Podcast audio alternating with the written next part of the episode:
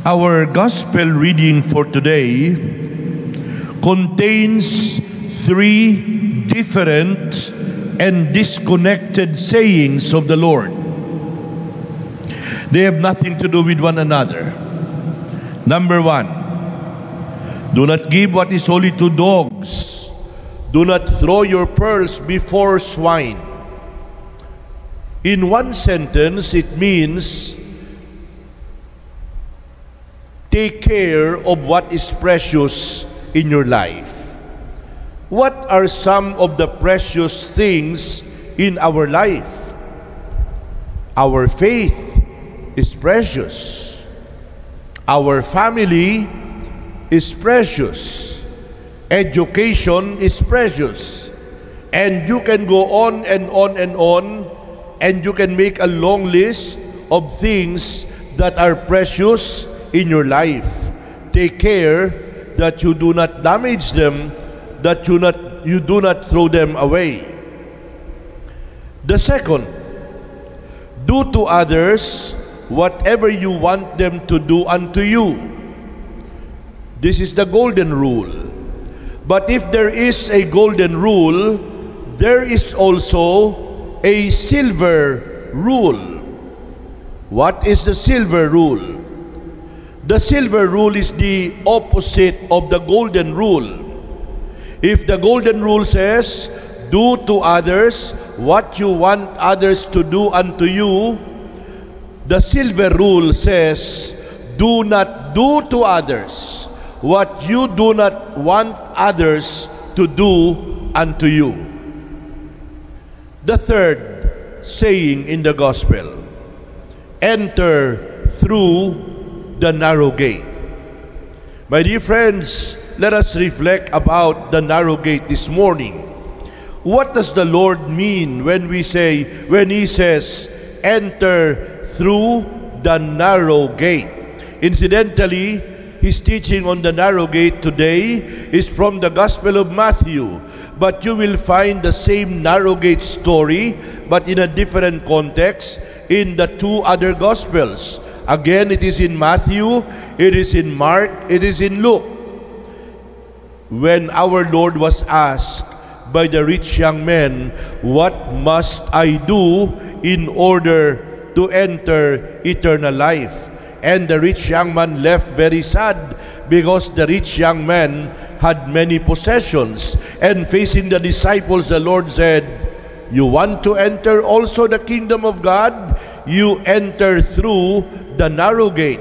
It will be easier for a camel to enter through the eye of a needle than for a rich person to enter the kingdom of God. What is the narrow gate? My dear brothers and sisters, instead of describing what the narrow gate is, I'd like that we focus on the challenge of the Lord addressed to the disciples and to all of us. He says, and I quote, Strive to enter through the narrow gate, because many, I tell you, will attempt to enter, but they will not be strong enough. It will be easier for a camel to pass through the eye of a needle strive to enter. Marami ang nagtatangka. Marami ang susubok na pumasok sa kaharian ng langit. Marami ang gustong makalusot, makapasok sa makipot na pintuan. Strive to enter.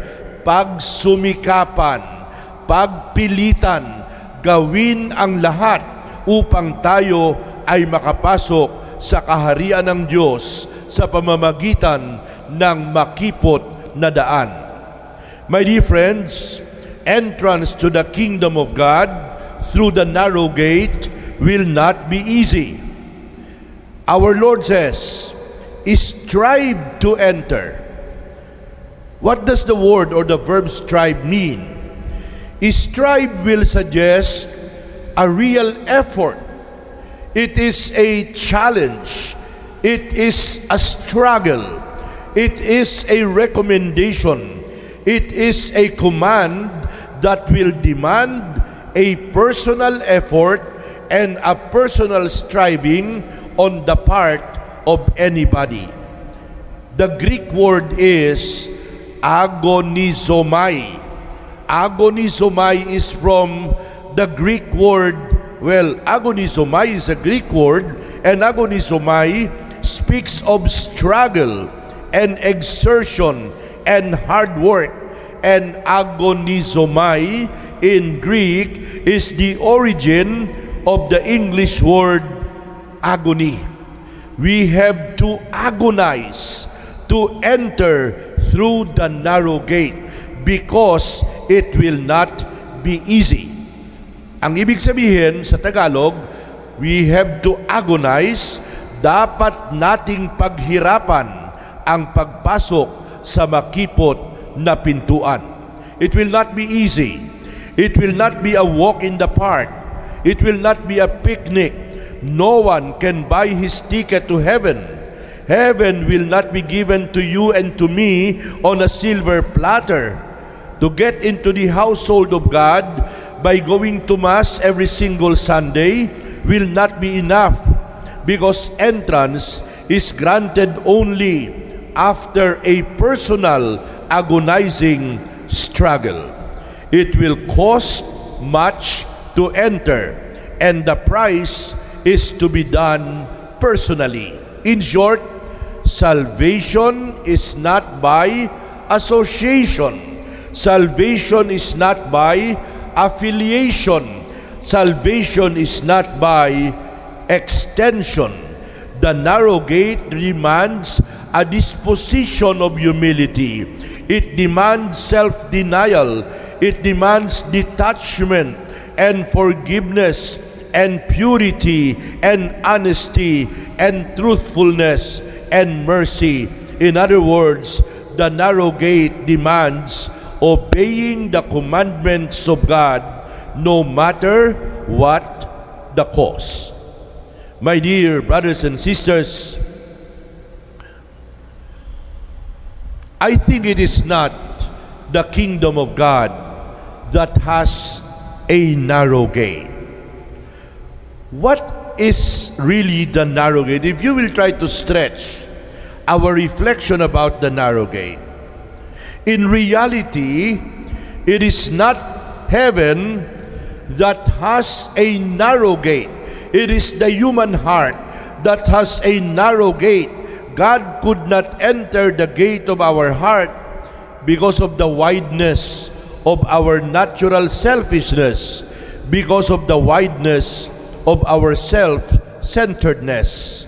And the narrow gate has been made small so that only the little ones will fit through the narrow gate. The greatest is the smallest. The smallest is the greatest. In the final analysis, if we go to heaven, we have no one to thank but God. If we go to hell, we have no one to blame but ourselves. Let us continue to strive to enter through the narrow gate. Amen.